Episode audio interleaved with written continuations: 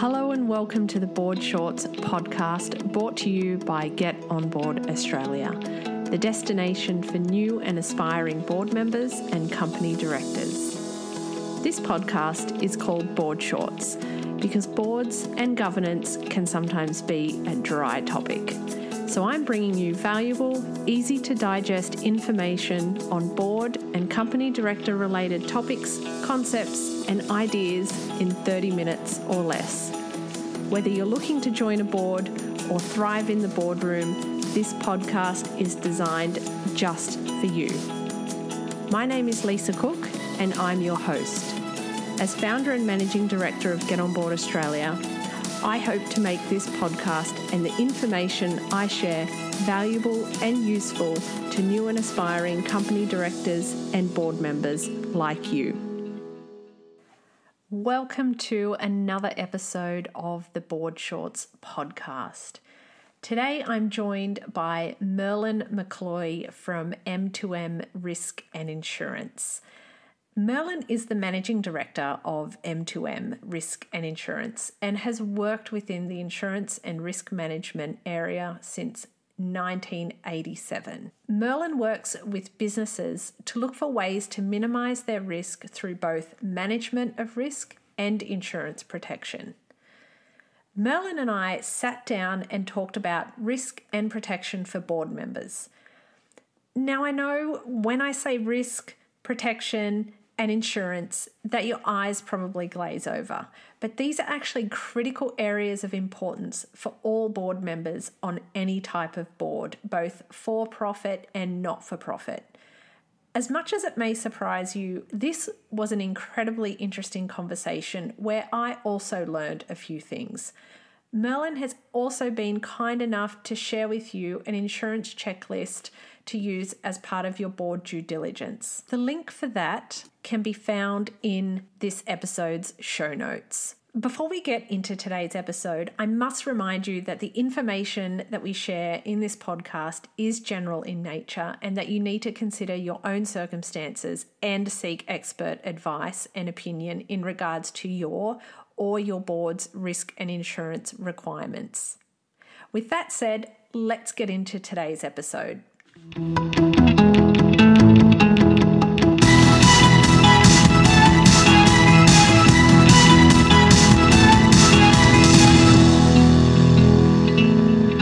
for joining me on the show today, Merlin.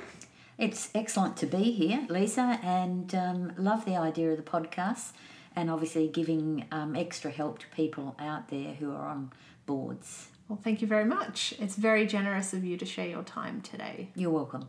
Now, we are going to be talking about risk and protection, and if people have made it this far into the podcast, then I'm sure they're committed. But it can be a, a dry and boring topic, but it is incredibly important for company directors and board members to understand what we're going to talk about today. But what do you mean when we say risk and protection? I suppose risk and protection for me is um, to avoid ending up in court. Um, it, look, insurance is that dry, dry, very dry topic, and I suppose what we um, need to do is look at the risk and protection to avoid us when we're generously giving our time, often non-paid, um, to ways of looking for protection for ourselves. Yeah. So on that, is there any difference between paid and non paid board members when it comes to the risks that they're exposed to?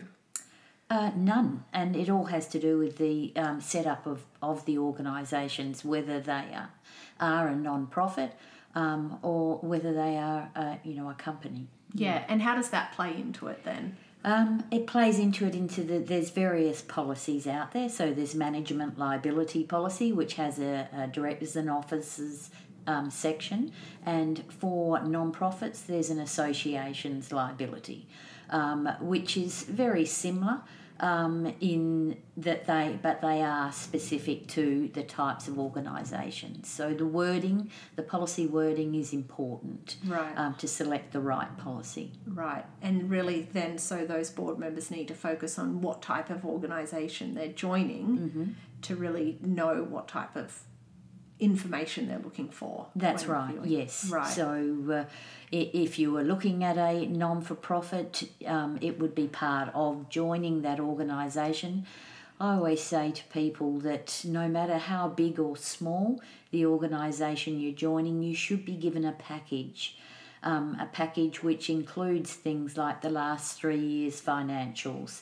Um, it includes bios on the um, various other board members um, gives an outlook on what the organisation is about, and I suppose how, even though we class it as a not for profit, we never want to say not. Um, we always say it's non profit, but uh, we like companies to earn money. So, yes, right. it's not a dirty word, Mm. and um, we call it more for purpose now. That's so we right. Mm. are still for profit, but it's profit for purpose. Mm-hmm. Yeah. So, what are some of those main risks? Uh, you were talking about people joining a board, what they're looking for. What are some of the main risks that they need to be aware of as they do start to look at getting on boards? So I suppose the main risks are, um, well, you, first of all, your own qualifications and why you're joining the board. Um, and I suppose you're looking at the other board members and what their activities are on the board. So being very specific that um, I suppose it's a niche um, area for yourself. You might be in marketing, so you would come in offering the services of marketing. Um, I find that sometimes in boards, um, they don't sit and divide the board up into uh, and allocate various roles um, to the qualifications and expertise of that board member. Um, so sometimes it's lacking in that area. So the risks that I would be um, looking for is yes, the type of policy, um, things like retroactive dates. Um, so when you join a board, the policy has what's called a retroactive date, and if the uh, organisation had started in 2015 and you noticed that insurance wasn't taken out until 2017, what you would expect of that retroactive date would be an unlimited retroactive date. Right. So it would end up covering those areas between 2015 and 2017. You don't want a date um, on there because that's when the cover actually started.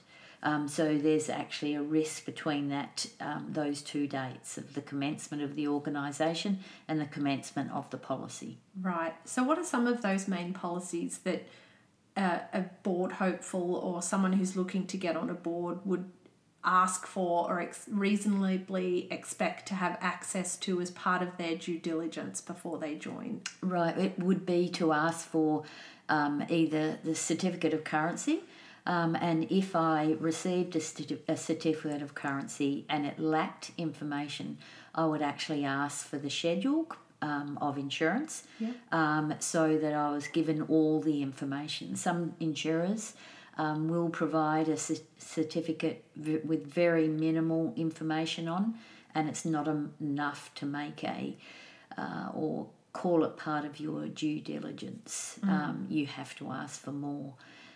Some people fear asking for more because they don't really know. You, as you said, you don't know what you don't know. Um, what are you looking for? Um, as I said, you're looking for a retroactive date. You're looking for geographical limits. Um, you, yeah, things along that line, especially if your organisation is um, providing um, advice or they're providing a service, retail, importing, exporting out of Australia. Um, it's important that you that is shown on the policy um, so that uh, if it's no good, it's showing Australia when you're actually doing um, work out of South America. And um, so they're all the things you start to go down um, the list of what you should have access to. So.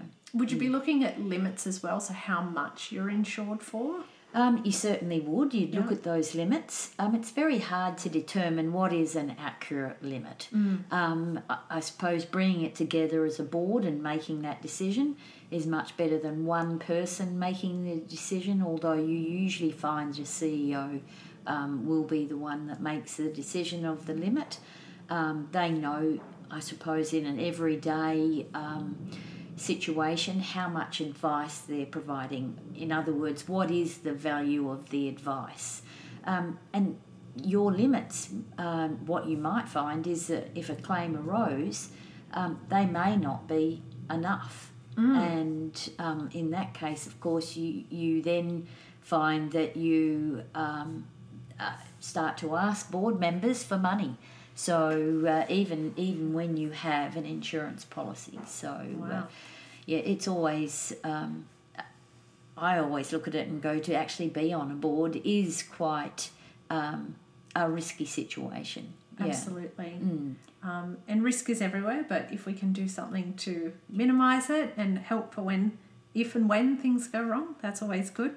Uh, should board members be looking for specific policies? And what would you recommend those to be? Right. Specific policies is is firstly, um, I'd be looking at the direct, uh, directors and officers to make it simple.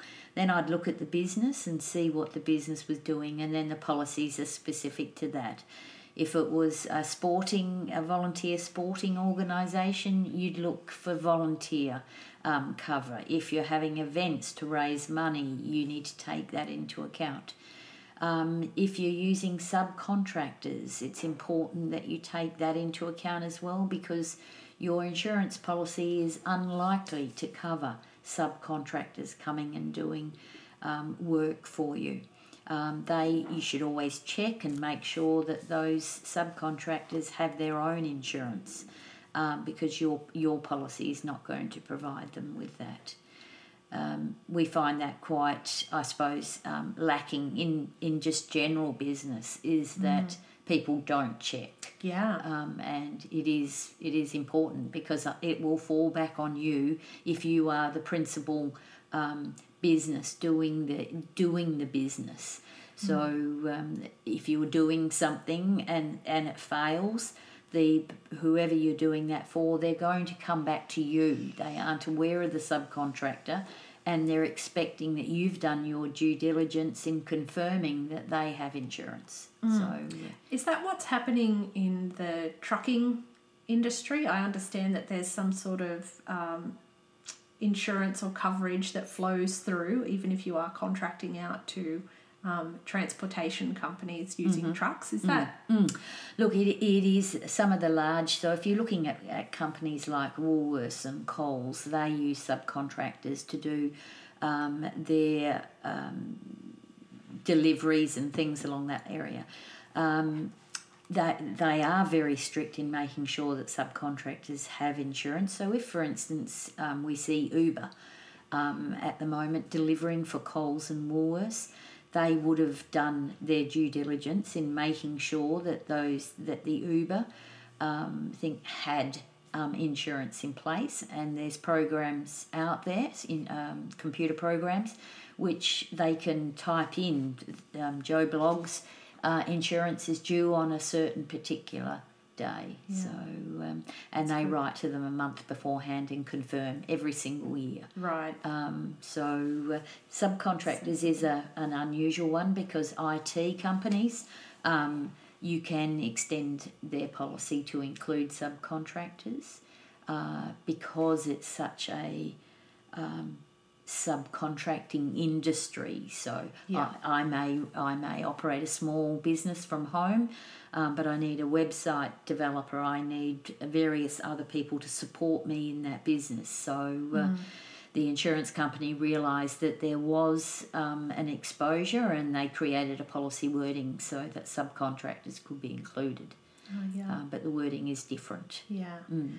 Is this going to be more and more prevalent as things like contracted workforce and the gig economy and things like that as as more organizations contract out a lot of their work is that going to be um, more of a consideration that boards will need to be making Um, it, it certainly will. I mean, it, is um, a high issue now um, in relation to obviously scam contracting and superannuation and having your own insurance and things along that line. So it is um, an issue now, uh, but it, it's a quiet issue. Um, I think down the track, and as you said, we are becoming um, more and more subcontracting, single um, operating businesses. Um, so yes, that that will be an issue for us. Mm. So I wanted to jump back. You've mentioned directors and officers insurance, which is colloquially known as D and O. Um, so new and aspiring board members will hear a lot of talk about D and O. What is it, and what does it protect? Okay. Um, D&O is a bit of history. D&O actually was um, firstly written for individuals going onto boards. Um, it was the personal liability. Uh, that's actually extended to include company reimbursement, and it was always that the um, personal director, so the single director, actually had to pay the premium, not the company, and that was to make sure that there was no conflict in there. Um, over time, that has developed. The company reimbursements come in. It's now become um, one huge policy, which includes things like employment practices, tax audit insurance. You must remember that those additional add ons have their sublimits, and knowing the sublimits is extremely important. Um, you know, I think traditionally a sublimit for employment practices liability is 250,000. Um, if you have a claim, obviously, for 400 or 500, and if you have a claim on a CEO, it, in all likelihood, it will be more than 250,000. Absolutely. Um, so, um, you know, you'll need to consider that limit and whether to um, increase that uh, to make sure that obviously as the claim it's paid by the, the policy itself. But what you need to take into account is they are what we call in our industry um, bells and whistles. So they aren't the true employment practices policy. So a single employment, a single policy that is being sold as employment practices is a lot more in depth than the bells and whistles that we go and put on into a directors and officers policy which over time has been moved away because it's very old terminology, the D and O. It's now being called management liability, right. bringing in all those um, uh, sublimits into the policy. I know I personally had a client who had a uh, tax audit policy, um, sorry, had a sublimit in their policy under a management lie. They went to claim and found out that the policy did not include a certain clause for coming in and auditing the bookkeeping. So prior to a tax audit, a notification, there may be a notification for the bookkeeping side. Under management liability, it's not covered. Under a normal tax audit policy, it is covered. So they're the little things that are mm. actually missing from a management liability policy. Right. And why we need people like you. That's it. Yes, definitely. with those. Um, so, does it help for board members to get their own insurance policy if they're getting onto boards? Um, look, you could possibly, uh, if you're a professional um, uh, director and are on, say, five, representing five um, various organisations, um, it may pay to have your own um, and uh, and pay for it. Um, obviously, it's a tax deduction. It's an expense like to the business. um, it, it certainly may be beneficial. You may be able to get extended wording um, if you know a little bit more about it than perhaps the board and the CEO and things along those lines. Um, but um, otherwise, the, the organisation should have, um, every organisation with uh, board members um, should have a directors and officers management liability policy.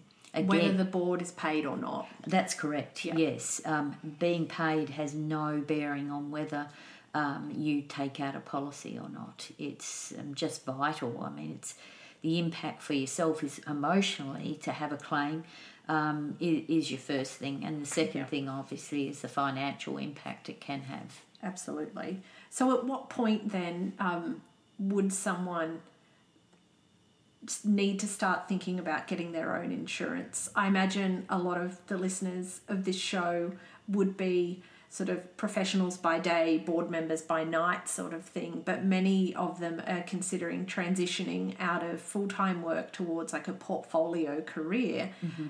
At what point then would they want to start casting their mind towards getting their own sort of professional indemnity? Is that what mm. it would be, or is it something else? Um, if you're out there as a, a professional board member, um, I would definitely start. Uh, well, first of all, I would have a prof- professional indemnity policy mm-hmm. um, of my own. It depends on what um, your forte is, so why you're going into the board. Now, if it was marketing, obviously you've got to be very careful on what's put out there, and especially obviously with the internet, um, you can have some issues in that area there.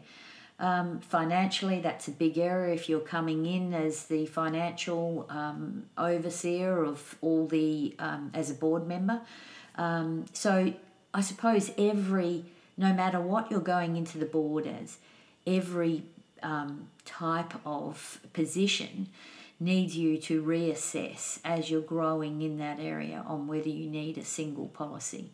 Mm. You may just feel more comfortable. Um, you've got to obviously keep every single renewal date to make sure that the policy uh, stays into place. Where if you have one on your own, um, obviously you can just follow your own insurance, and and that's where your care lies.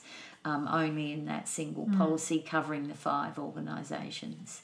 Right. Um, so yes, it is a, a, matter for the personal, you know, whether you're able to monitor and keep in contact with that. Right. Would you mm. encourage people then to have the conversation with you or with someone like you mm-hmm. in your line of work about their personal circumstances and what they're doing around their board career and whether they should be getting a policy like that now or um, look, in most cases, to go and see a broker, yeah. Um, to actually come in and have a chat, there is no cost. Right. Um, but it actually, what it will do is help you in your knowledge. Absolutely. I go back to what you said first thing this morning. You don't know what you don't know. Absolutely. So building that knowledge as you're going um, along in your career. Uh, it is by going in and having a chat with people and spending some time um, uh, I suppose, determining whether that's the best way for you. Mm. Mm. So I think a, a, trap that people can fall into is that they see insurance as this holy grail that's going to save them if and when things go wrong. Can insurance do that?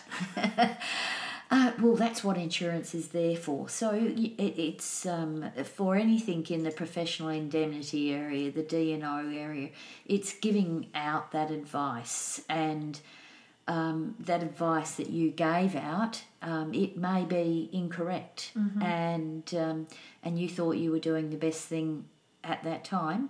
And, uh, and it may come back that you have a claim for saying, saying something um, that was perhaps outside of your expertise. Mm-hmm. Um, it's considered to be negligent, and negligence is not a dirty word.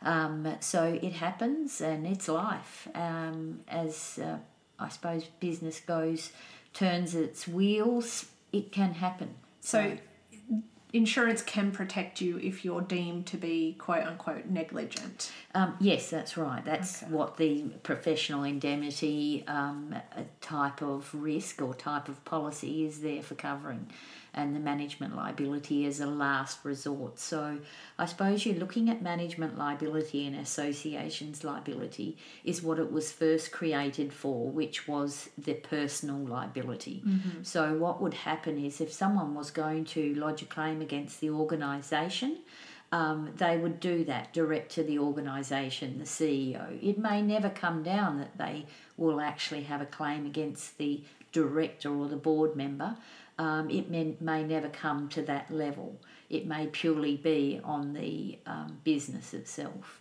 So, in giving advice, it could be a professional indemnity policy that it actually is lodged against and not the management liability policy. So, right. mm. what about an instance where you may be found to be reckless and or intentional?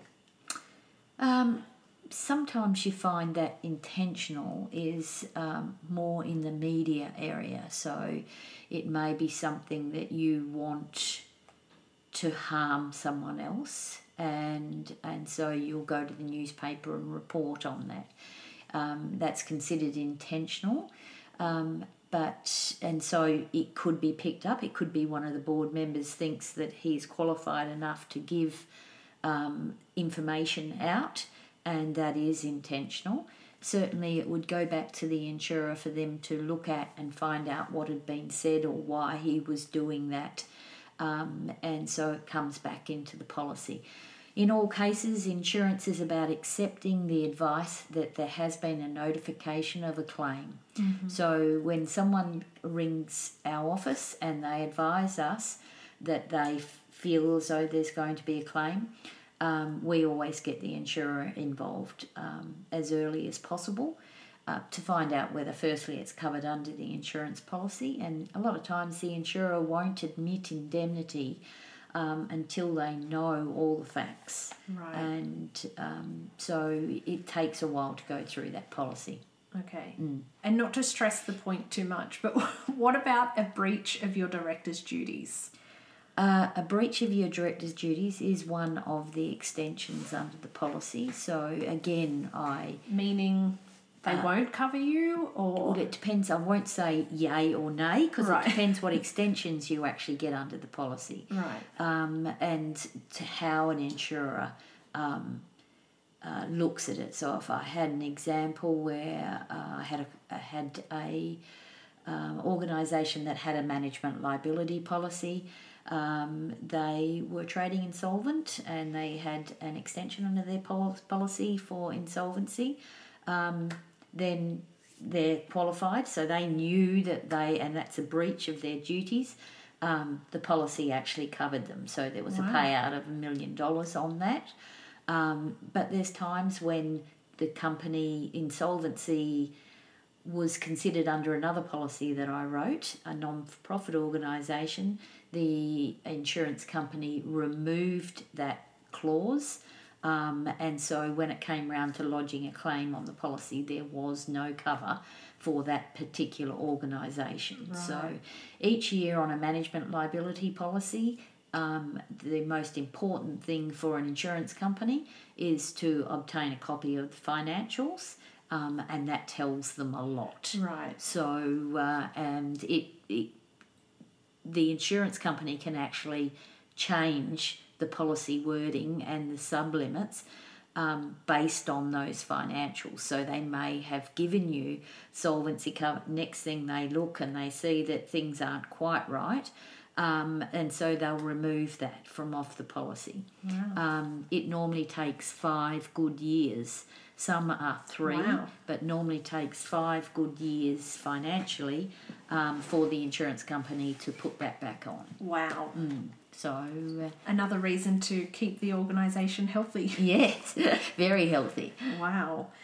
So beyond making sure you've got the right insurances in place and limits and, and clauses and things like that, what else should board members be doing to ensure that they really don't have to rely on that insurance if and when things go wrong? Mm.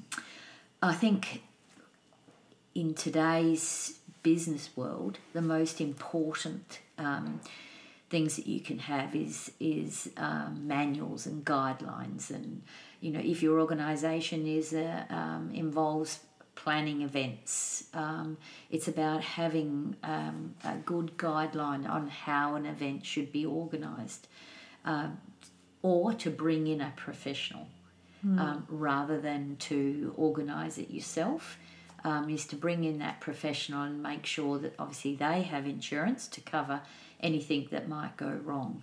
And you look at an event and you and you might say what could go wrong. Oh, it depends how the event um, is organised. It might be that uh, the program might be a basketball um, situation where children are coming along and you as a professional you would know what to put in place and you know to make sure that you have molestation um, cover on your policy rather than it be an exclusion because wow. in most cases um, most insurance policies start with an exclusion it's up to you to convince them that you need that cover on the policy. I had no idea you could cover that. Wow.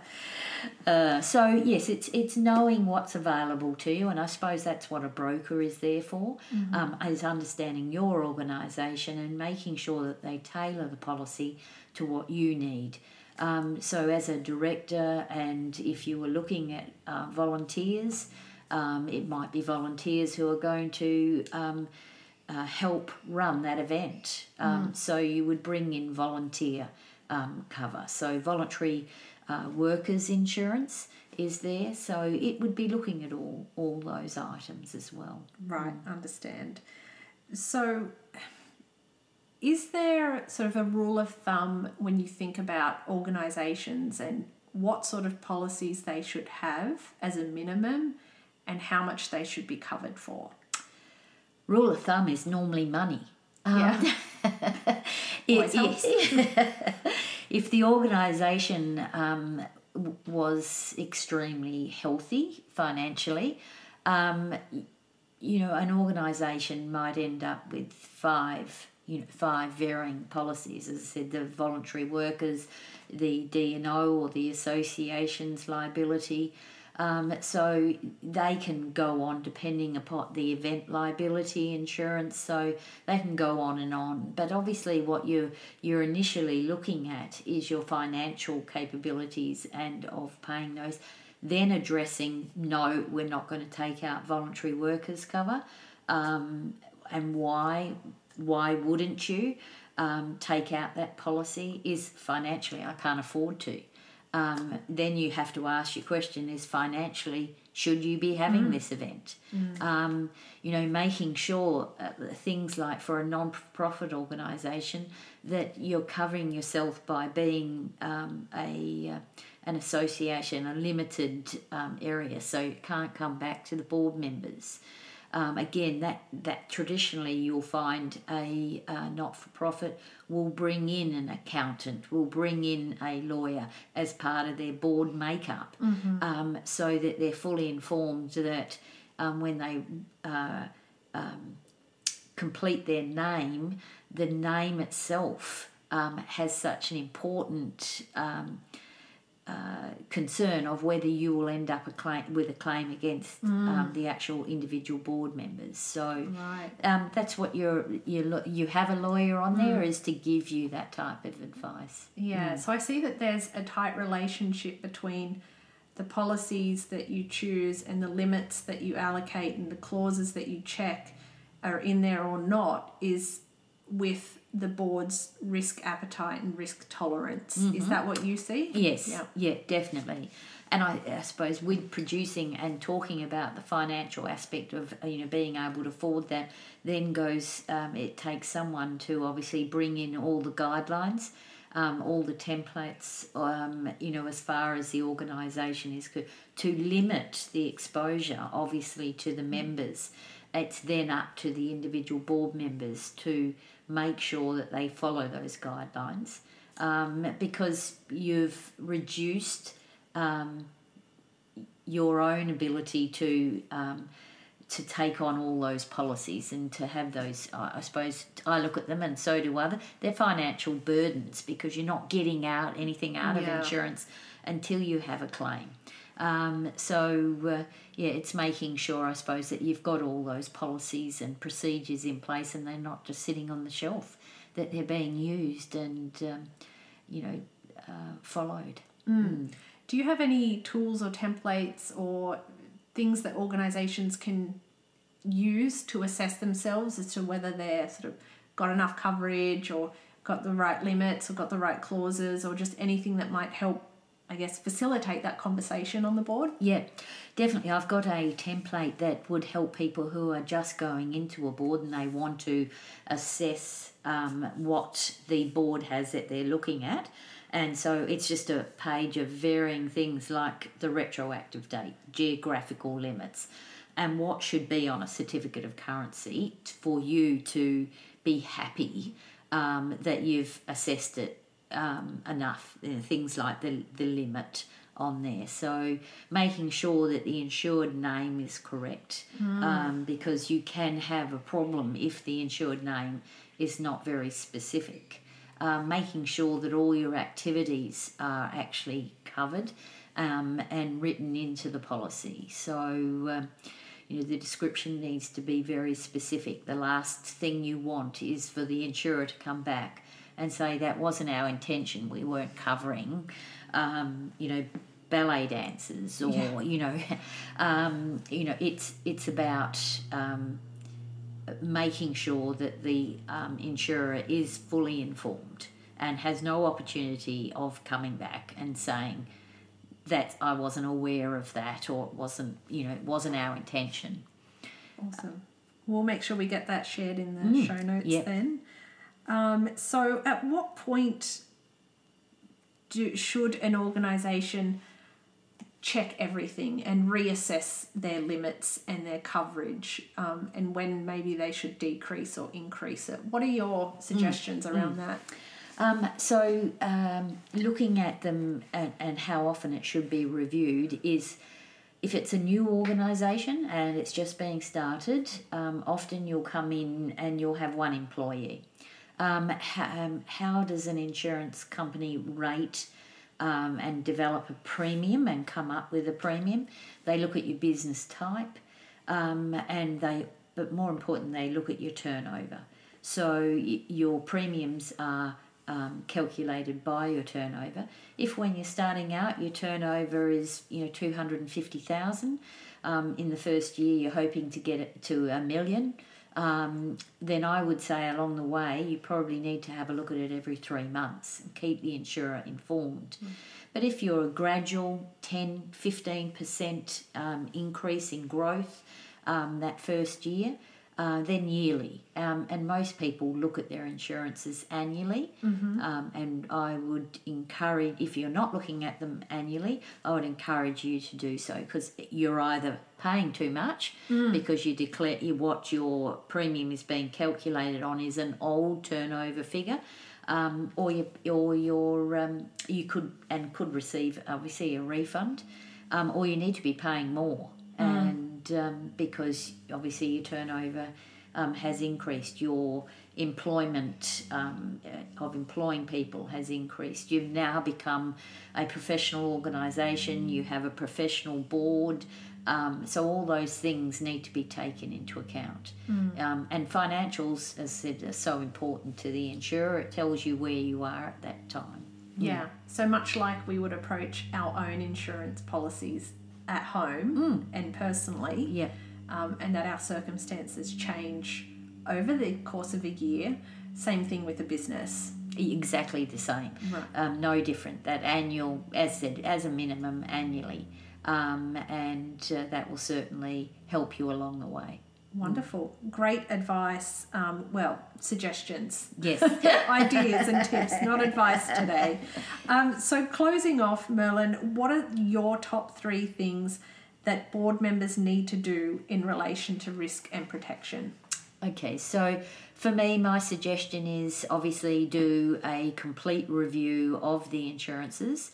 Um, making sure that obviously the organisation has management liability um, insurance. When you leave a board, always make sure that your name has been removed from the ASIC register mm-hmm. because you will continue to be liable for the organisation.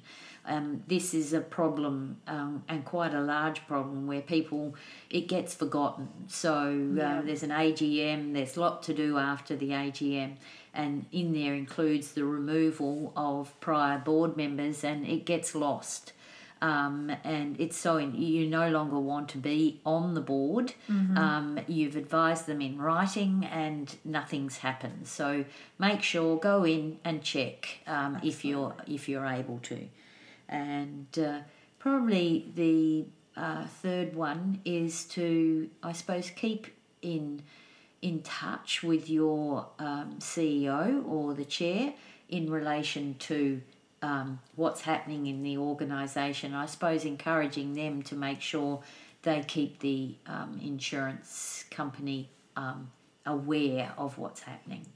Absolutely. Mm. So maybe putting insurance on your annual board calendar to make sure it's covered at least once a year, Definitely, and if and not more often. Mm. I, I know that you know they're uh, looking at putting on IT. Uh, a position is IT. There's a position of risk, um, so it's all, always um, beneficial to the organisation to um, have a number of people on that uh, sub board in the risk area because a lot of people don't have a lot of experience and it's good to have other people's opinions and, and put together a few heads rather than just one. Absolutely. And make sure that everyone's comfortable with the level of risk. That's correct. Yeah, yeah. That's great. Well, thank you so much for sharing all of that fantastic information. If people want to get in touch with you directly, how should they best do that?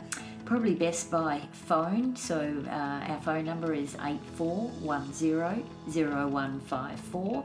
Um, you can also go into our website, um, which is m2mrisk.com.au. Perfect. Thank you so much again, Merlin. It's been great chatting with you. You're welcome and thank you very much for having me, Lisa. Thanks for tuning in to today's episode with Merlin.